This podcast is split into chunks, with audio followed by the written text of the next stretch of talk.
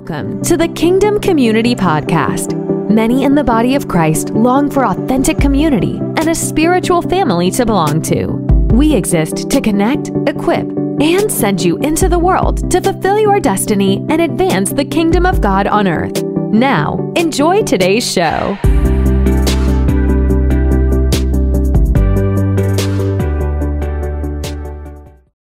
I'm going to talk to you this morning about the making of a modern day Pharisee. So take your Bible, turn to Matthew 23. We're going to be just walking through different portions of scripture, primarily in the Gospel of Matthew, the 23rd chapter. Do you know who the Pharisees were? I just want to give you a little bit of historical background. By the time Jesus came on the scene, of course, the Pharisees were really the, one of the prevalent religious parties, the Sadducees and the Pharisees, right? And together they were, um, and it was primarily the Sadducees that were the rulers of the Sanhedrin. The Sadducees were more like the liberal, the, liberal in their theology. They were the um, aristocrats. They were the upper middle class kind of elite type of people. And the Pharisees, on the other hand, were more of uh, the common people, the religious leaders, obviously, but they were more of a grassroots movement. They were more of like working, uh, popular among the working class people. And in the days of Christ, we're told that there were about uh, Flavius Josephus, the historian, who himself, by the way, was a Pharisee, actually stated there were about 6,000 Pharisees in the days of Christ. The word Pharisee means separate ones. Separate ones. So we go back to the history. Remember, in 586 BC, the city of Jerusalem was captured by Nebuchadnezzar and the Babylonians. After that period of time, what evolved was really the kind of the precursor to the synagogue. There's no more temple. So they begin to worship God in in prayer groups, and uh, and and the idea of and, of the synagogue began to emerge from there. Now, what happened after that? The began um, someone by the name of Alexander the Great. You remember? Okay, so after the Babylonians, there was the um, the the party that ruled after that. I'm sorry, the people that ruled after that and then the Persians and the Medes, and then after that we have the Greeks under Alexander the Great.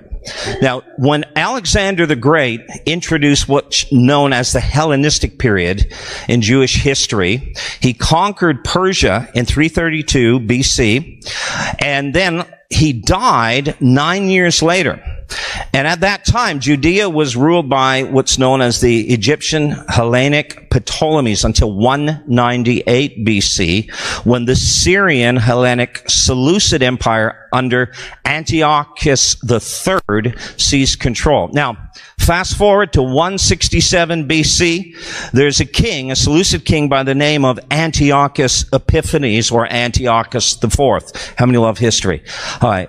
And sorry, I'm sorry if I'm boring you here, but it really is important. And so what ends up happening is this particular king, he entered the temple and he offered what was called the abomination of desolation and he stripped the temple, the Jewish temple of its money, its ceremonial objects, and then he imposed a program of forced Hellenization, actually requiring the Jews to abandon their laws and customs. And what happened, this precipitated what was known as the Maccabean revolt. Have you heard about that? The Maccabean revolt. Now, the Maccabean revolt, remember, this has been between the Old and the New Testament. There's 400 years of silence where we don't have any, you know, scriptures that were actually written.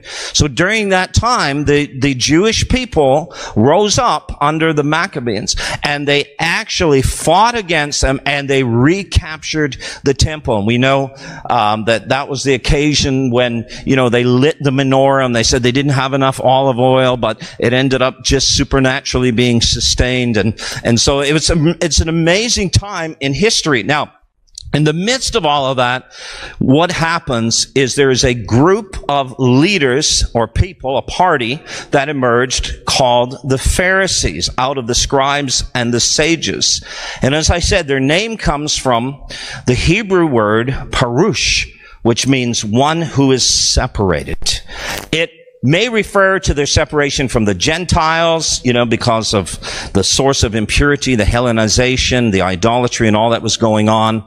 And also from the irreligious Jews. So these were fundamentalists. These were men who really valued um, holiness. They valued the, the uh, law of Moses and also the oral teachings and traditions that were passed on. Now, Think about it. Really, in a sense, these guys were responsible for a move of God. So think about it this way. It's like historically, we have seen this. I, can you, do you think Jesus came to establish denominations, thousands of denominations? I don't think so. But unfortunately, it is what it is. They say in America there's over 400 different kinds of Baptists. Yeah. So we can't imagine this, but what ends up happening in the beginning of all of these movements, there's a sense typically where people are wanting what is good.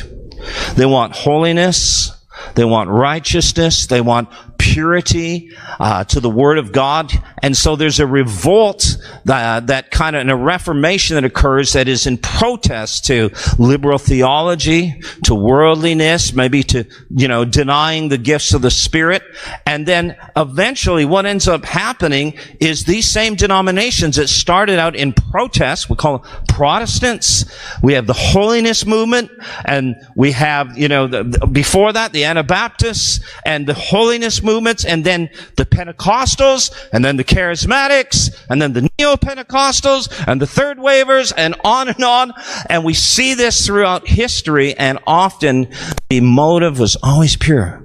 Let's return to Bibl- our biblical moorings. Let's return to, to a move of God. Let's go back and recapture the truth of the scripture. We believe that God wants to uh, pour out his spirit once again today, but because of um, formalization and, and, uh, lit, and, and liturgy and all of these different things that have quenched the Holy Spirit, and the move of God that he wants to do has to move beyond what has happened. Like Jesus said that you value the word of God to the Pharisees more, you value your traditions more than the word of God. Your traditions are more important than the word of God. So we see the Pharisees were in a sense, can I just put it this way, a revival movement. They were, in a sense, a revival movement. Let's, let's move away from all this worldliness and idolatry and, and this compromise in our religious system and our, and, uh, so on and let capture the truth of the Word of God. That's a good thing, isn't it?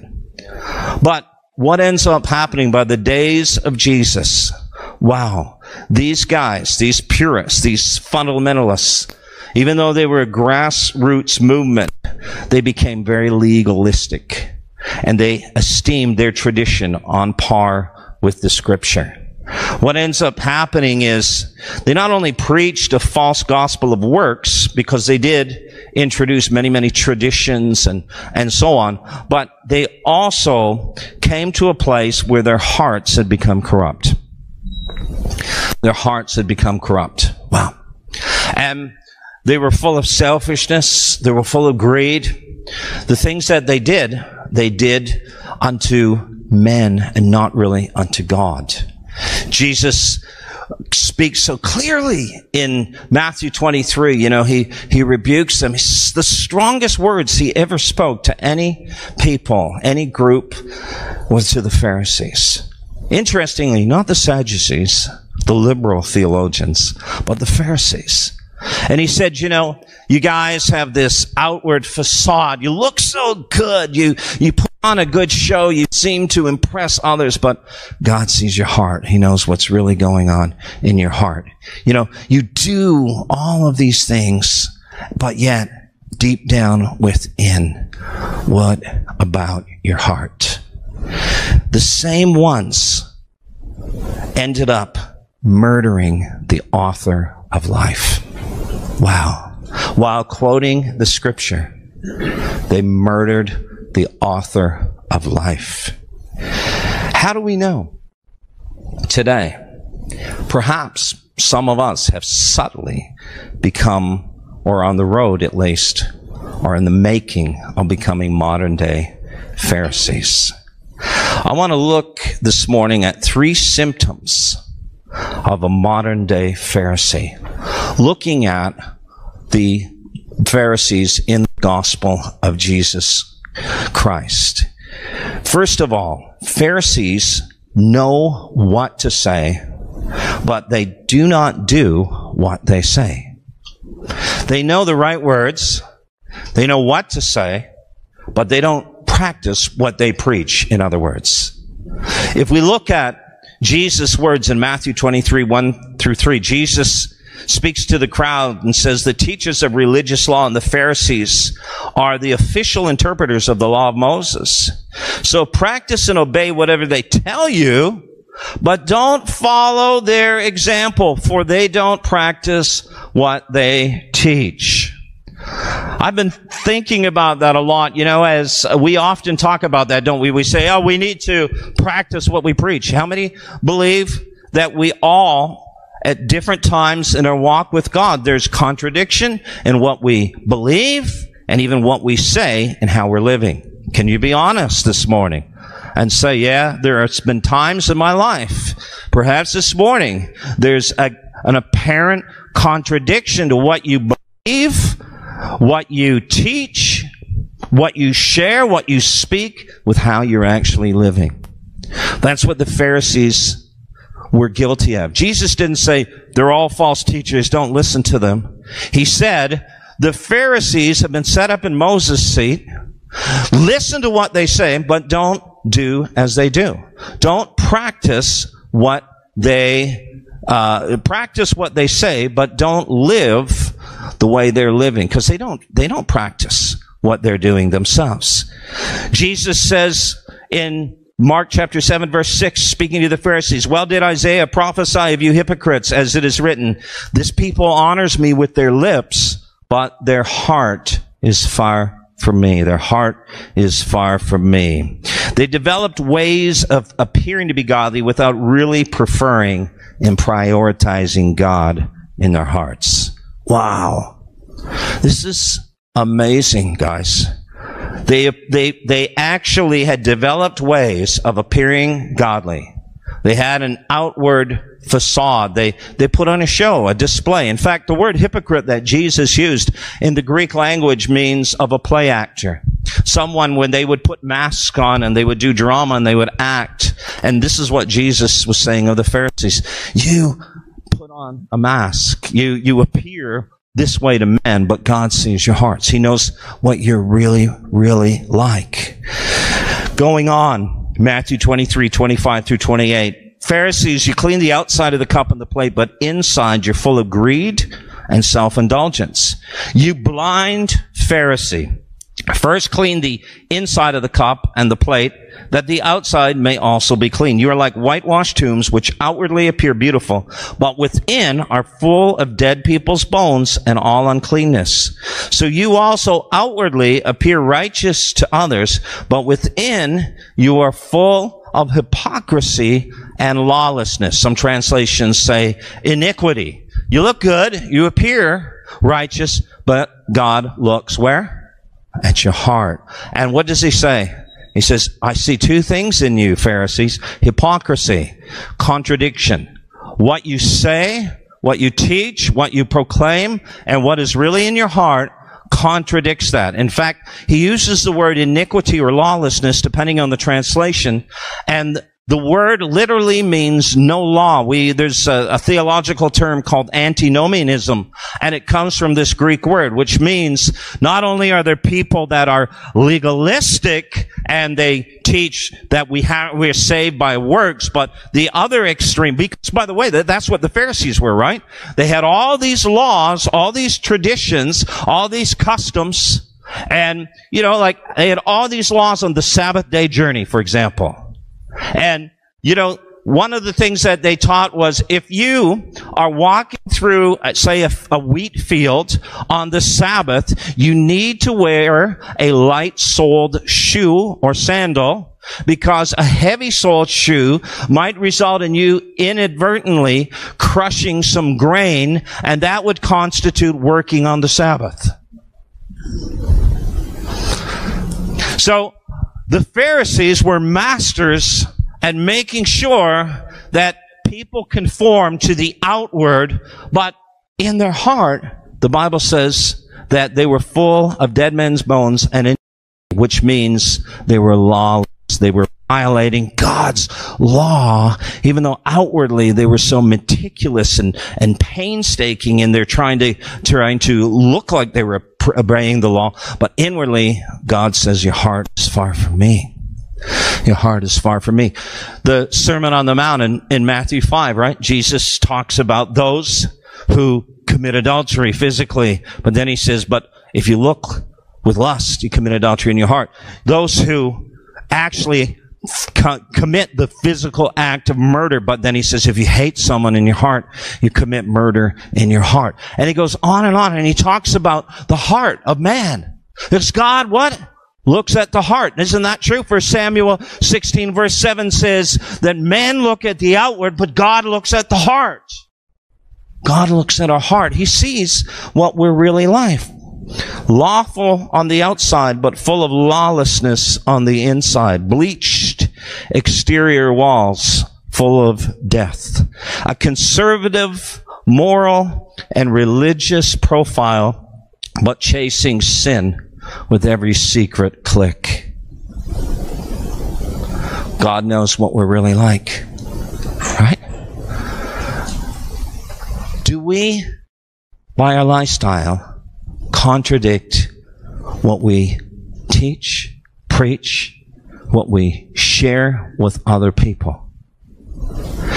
We say, brother, I know you're going through a hard time. I'm going to pray for you. But do we really pray? In Hebrews 13, it says, Remember those who are suffering as if you yourself were suffering. Remember those who are in prison as if you were in prison. I bet if you were suffering, if I was suffering, if I was in prison, I'd pray a little bit differently than the way I pray for people that I know are going through that. If it was me, in other words. This is why I'm saying, guys, that I'm not saying that I'm a Pharisee or you're a Pharisee, but I'm saying if we're not careful, we may have some residual qualities of Pharisaism in our hearts, in our lives.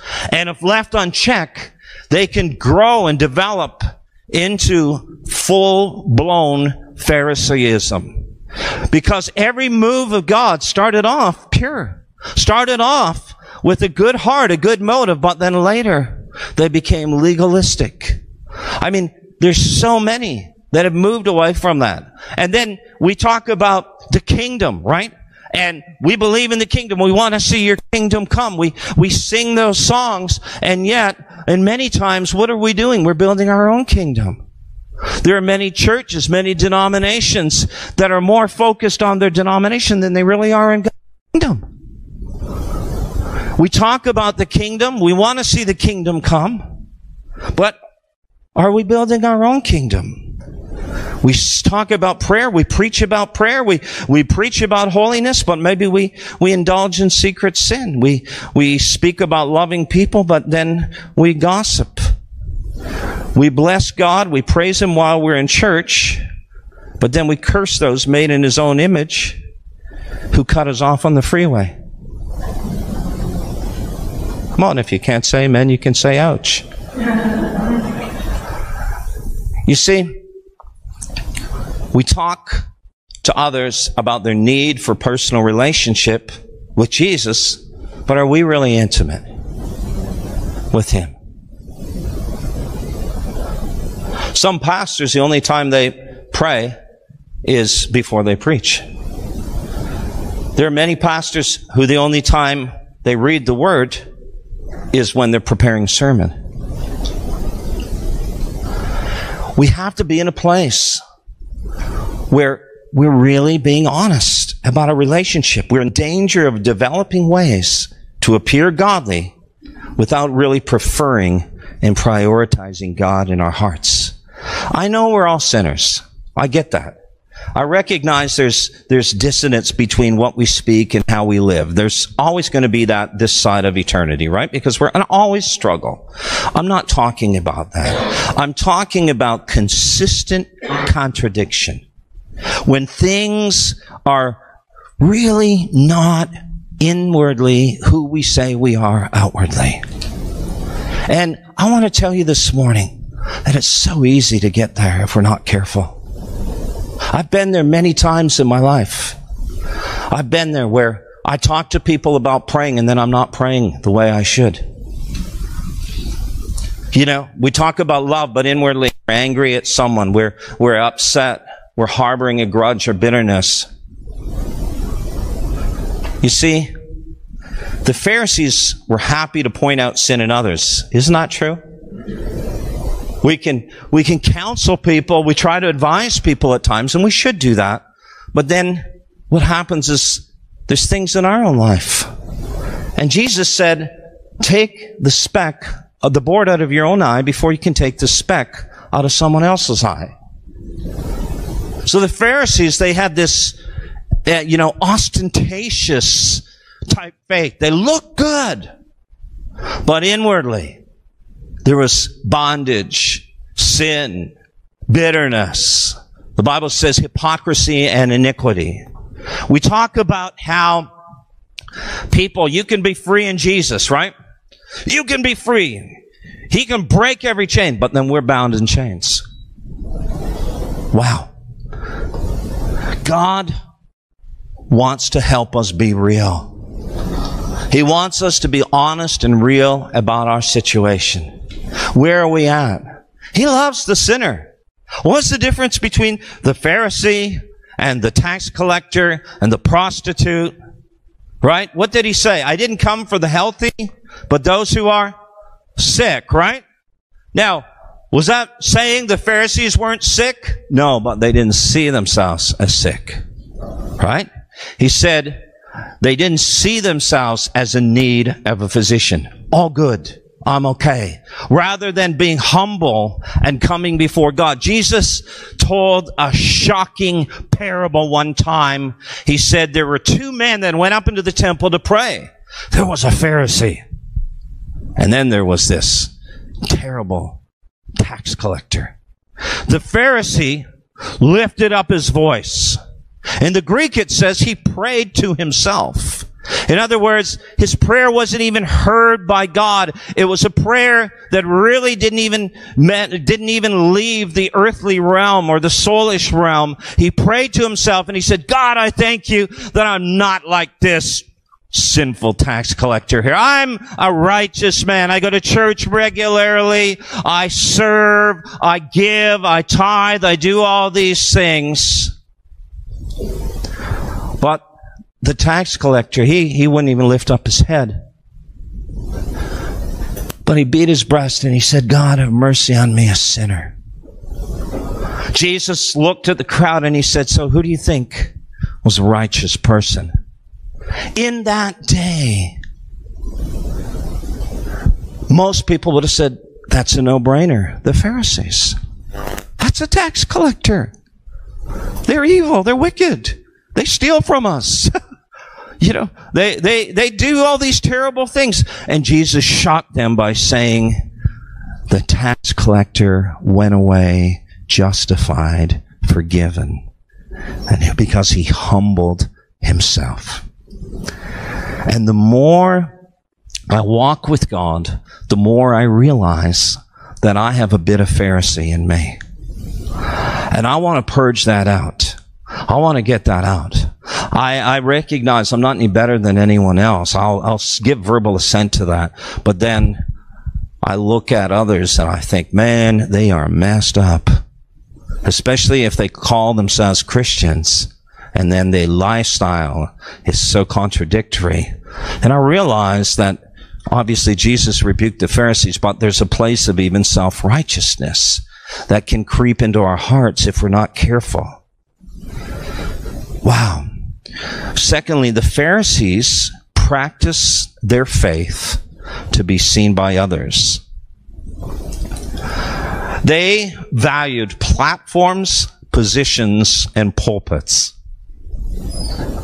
Jesus said they did all their deeds to be seen by others. Matthew 23, 5. The Pharisees prayed to be seen by others. Matthew 6, 5. They served the poor to receive the accolades, accolades from men. They even obeyed the scriptures to be seen by others. Matthew 6. And Jesus said that they had received what they really wanted. They had received the fullness of their reward, which is what? Recognition and esteem from others in this life. But there would be nothing for them in eternity. Wow. Those are strong words. Jesus speaks. Matthew 6 1, beware of practicing your righteousness before other people in order to be seen by them. For then you'll have no reward from your Father who's in heaven to let your left hand know what your right hand is doing. You don't have to post it on Facebook. You don't have to tell everybody how God used you this week. Keep it humble. The Bible says, don't praise yourself. Let another man praise you. What does that mean? Don't toot your own horn. Let somebody toot your your horn. Let others. See, Jesus said, go and tell no man. You don't have to, he didn't have to say, hey guys, please call for the editor of the Jerusalem Post and tell him he needs to publish this story. Blind Bartimaeus healed. Jesus was humble. And I'm saying that if we can learn humility, if we can learn how to really hide behind the cross and really give God all the glory, we don't have to tell people how God's using us. We don't have to talk about it. I mean, I recognize we can share testimonies, and I know there's a fine line between sharing a testimony to build others up, but we have to go, it all goes back to our heart, doesn't it?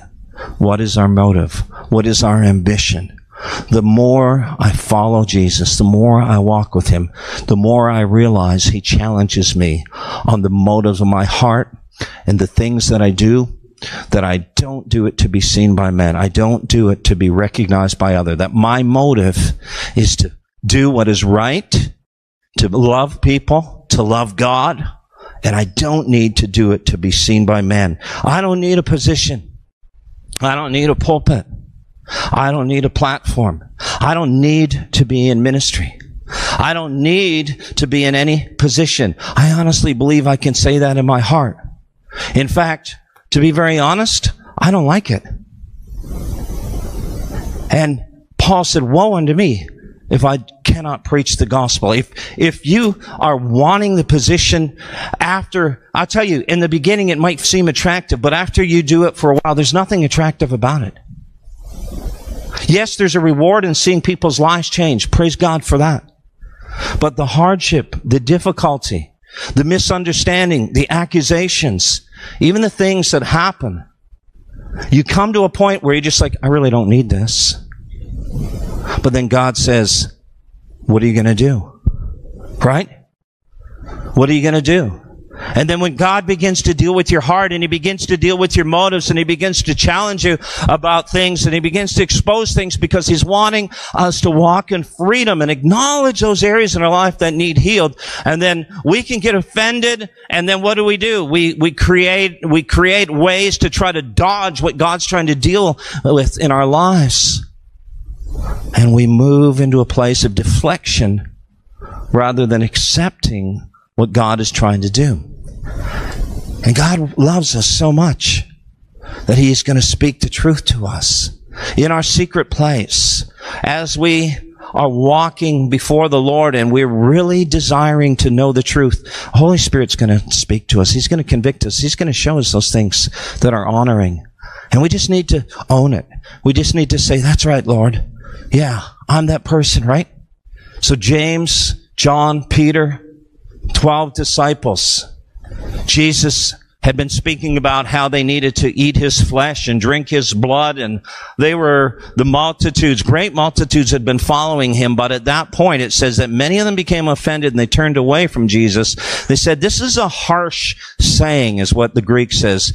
Who can do it? Who can accept it? Who can do it? And then jesus turns and he looks at the 12 and he says what about you guys? Do you want to go? Peter said where are we going to go You alone have the words of eternal life.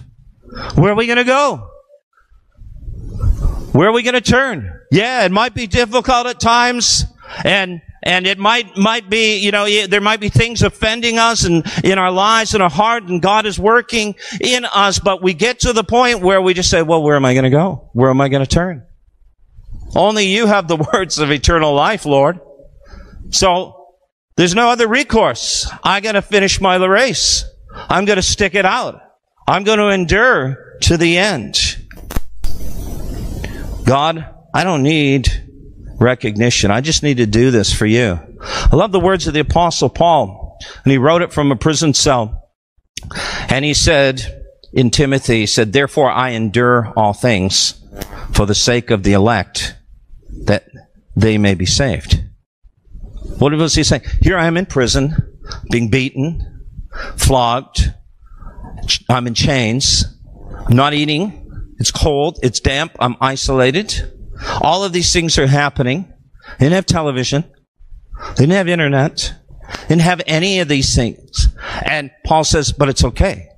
Because I will endure all things in order that when I get out, somebody's going to interview me and put a video on YouTube. And it's going to help my ministry. No, he didn't say that. He said, I'm going to do it for the sake of being a blessing to others so they can hear the gospel. So whatever I go through, the misunderstanding, the confusion, all of the pain, the isolation. Paul talked about how people had rejected him and abandoned him. He said, that's okay. There's people that God knows need to hear the gospel. So I'm going to endure this so they can hear the gospel. A soul, a person that needs Jesus. That's our mission. That's what it's all about. And that leads to our third point. The Pharisees lacked love for people in need, particularly the derelicts, the disenfranchised, right?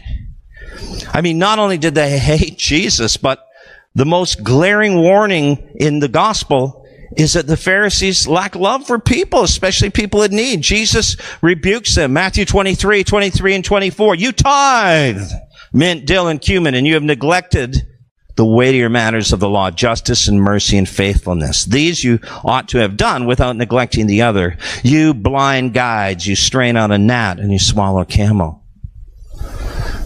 But I tithe every week. But in your heart, you despise. In your heart, there's a lack of love. In, in our hearts, at times, there are people that we find difficult to love. There are people that every one of us finds difficult to accept and be around for whatever reason. But these are the Father's children. They're the ones the Father loves. He gave His Son, and His Son shed His blood for them just as much as for me. And when we look at the Pharisees, they wanted to be around the elite, right? They wanted to be around the people just like them. And they wouldn't associate with the tax collector, with the prostitute, with the sinner. And they rebuked Jesus. Why are you around, hanging around with them, Jesus? Why are you associating with you? They had no desire to help the poor, the oppressed, the needy. They looked down on Jesus for doing it. They despised Jesus for healing a man's withered hand because it was on the Sabbath. They cursed Jesus for casting a demon out of another man instead of rejoicing that he was finally free. Can you believe that? I mean, come on. Oh, he does it by Beelzebub. Right? No kidding. There was a time when, when someone I know was preaching in a church, pastoring a church, and this pastor was trying to change the culture in the church regarding worship, and he was introducing, how many know there was a time when there was a big transition going on from traditional worship, you know, hymns and so on, and then modern worship. So this is in the time of transitioning into modern worship, and this church was kind of behind the times, and so he was introducing um, some modern worship, and the church was still doing both, and people rose up in the church against him and said and tried to tried to kick him out and, and wrote a letter to everybody and, and so on, trying to kick him out of the church and said that that what he's trying to do and the reason why he's trying to change the worship, moving away from hymns and traditional music into modern worship is because there's an anointing on this traditional worship, on these hymns, and the demons in the pastor couldn't handle the anointing. Gotta love it, right? Pharisaism 101. wow, really? But praise God. I go to church every week. The same church story is told. A revival breaks out. God is moving. Things are happening. People are coming in. And this church had pews, and on the back, on the, on the side of the pews, there were these plaques that said donated by this family. And of course, there's these same people that were causing all this problem. They always sat in that row because that was their pew. It had their plaque on it and their family member. And, and what ended up happening is all these new people came in sinners. They were getting saved. There was a move of God and, and, uh, people came in one night before they arrived there and sat in that pew.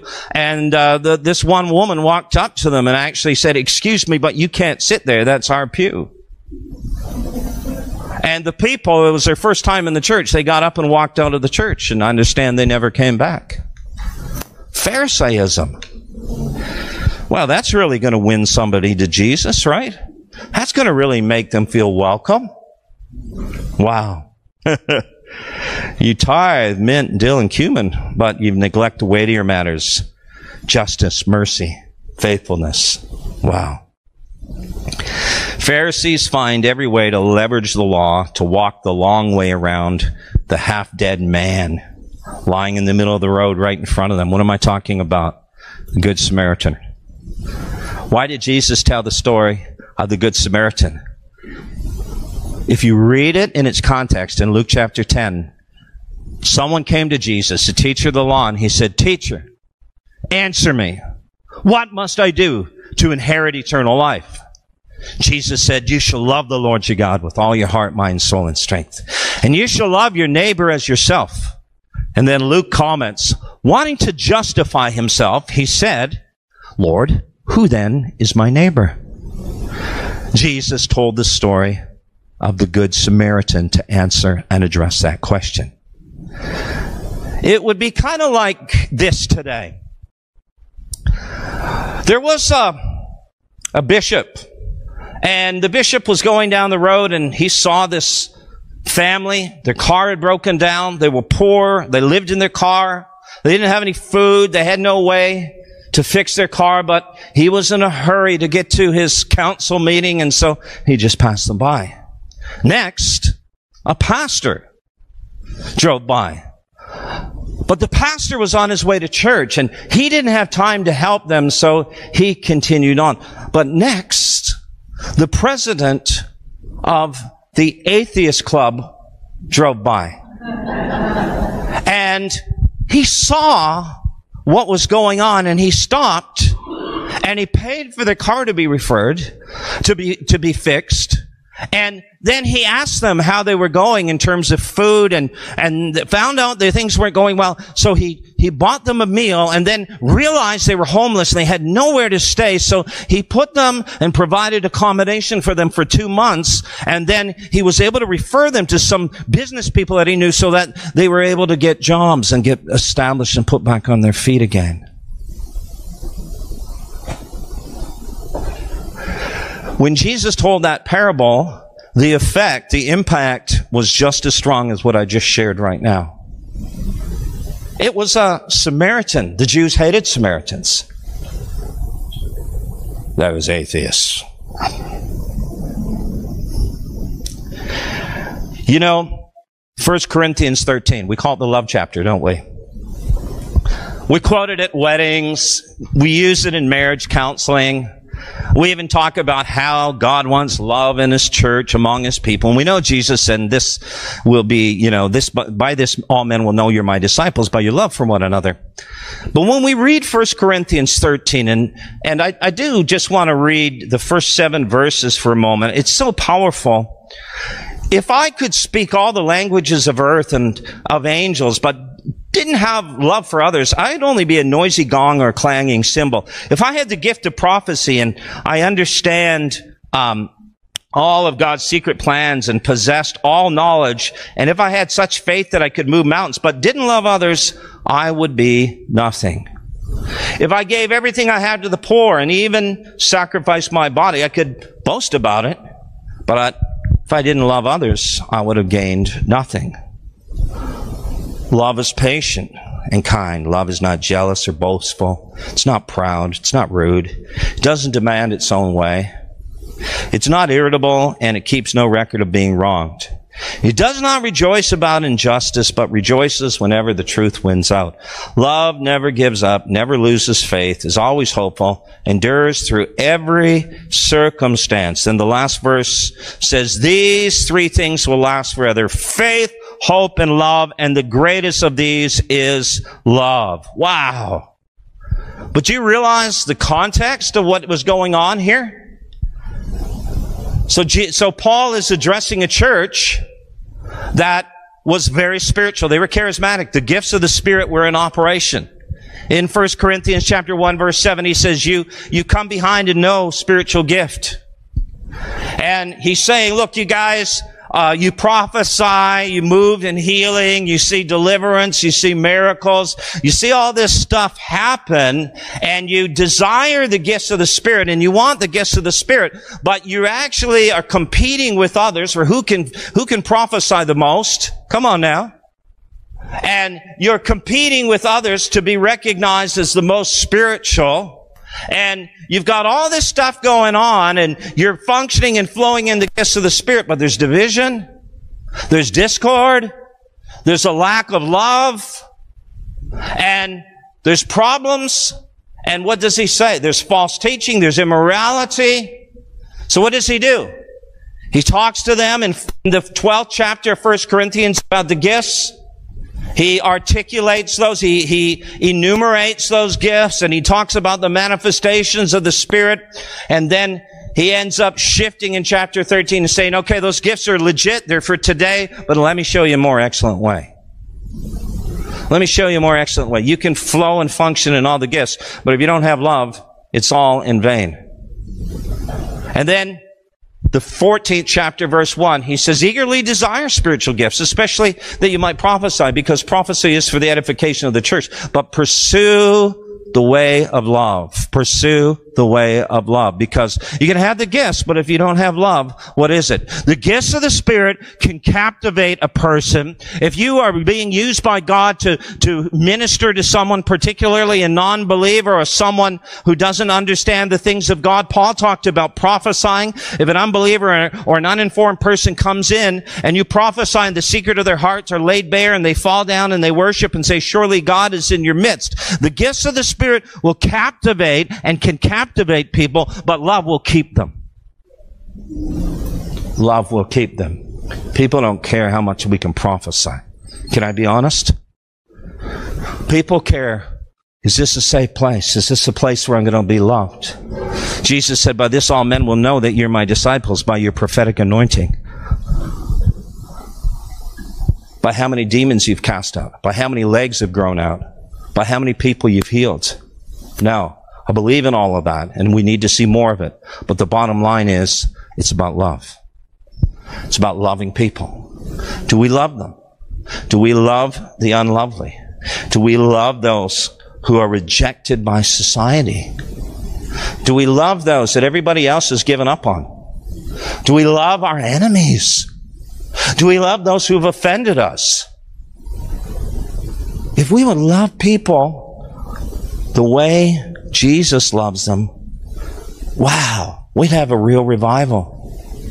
We'd have a real revival. You know, it's possible, guys, to have everything right, but yet still be wrong. It's, it's possible to have everything right, but still be wrong. What do I mean by that? In, in uh, Revelation 2, verses 1 through 7, there's a church there called the church in Ephesus. And Jesus speaks to them. You know, this church was forged in the crucible of a white hot spiritual revival that dramatically impacted their city. It was a move of God's Spirit characterized by powerful preaching, extraordinary miracles, profound repentance, signs and wonders, and salvation of the multitude. You can read about it in Acts chapter 19. God worked unusual miracles by the hands of Paul. Even handkerchiefs or aprons were brought from his body to the sick. Diseases left them. Evil spirits went out of them.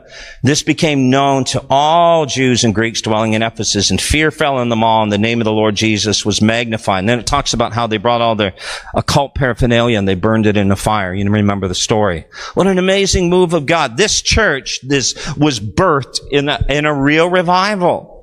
And they also were the recipients of Paul's most deep um, theological uh, epistle, Ephesians, the revelation that was given to them. And yet here they are. Jesus himself ends up writing a, a, a, letter to them through, through the hands of the apostle John, speaking to them about how they'd fallen short how they've fallen short. He, he says in verse 2 and 3, I know your works, your labor, your patience. You cannot bear those who are evil. You've tested those who say they're apostles and are not. You found them liars. You persevered and you have patience and you've labored for my name's sake and you've not become weary. They did all of these things well. But yet, verse 4, nevertheless, I have this against you. What? You've left your first love. You've fallen from your first love. You can have everything right, but yet still be wrong because you might have sound doctrine. You might have uh, people that work hard. You might have people that are are conforming to an you know an outward form of godliness and and even separating themselves from the world like the Pharisees did. But deep down in your heart, if you don't have love, we just go through the motions. We go through the mechanics of our worship with God, of our wor- of our love for other people. Right? It says, is he talking about love for God or love for others? I believe it's both. First John chapter 5 verse 1 says this, everyone who believes that Jesus is the Christ is born of God. Hallelujah. You believe that this morning?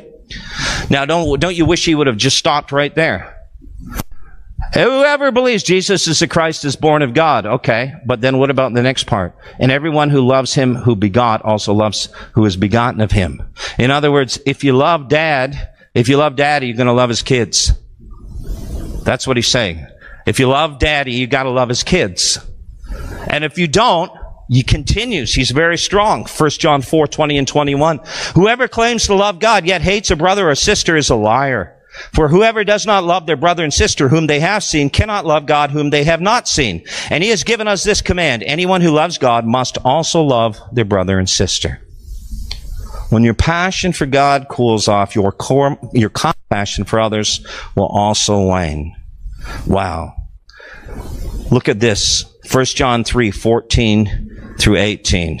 If we love our brothers and sisters who are believers, it proves that we have passed from death to life. Whoa. Whoa. If we love people, that is the proof of authentic Christianity. Thanks for tuning in to the Kingdom Community Podcast. To learn more about us, including how to connect with our Kingdom community, please visit our website, kingdomcommunity.global. If you're enjoying this show, please feel free to rate, subscribe, and leave a review wherever you listen to your podcasts so other listeners like you can be encouraged. We really appreciate that effort, and we hope you will join us again in the next episode of the Kingdom Community Podcast.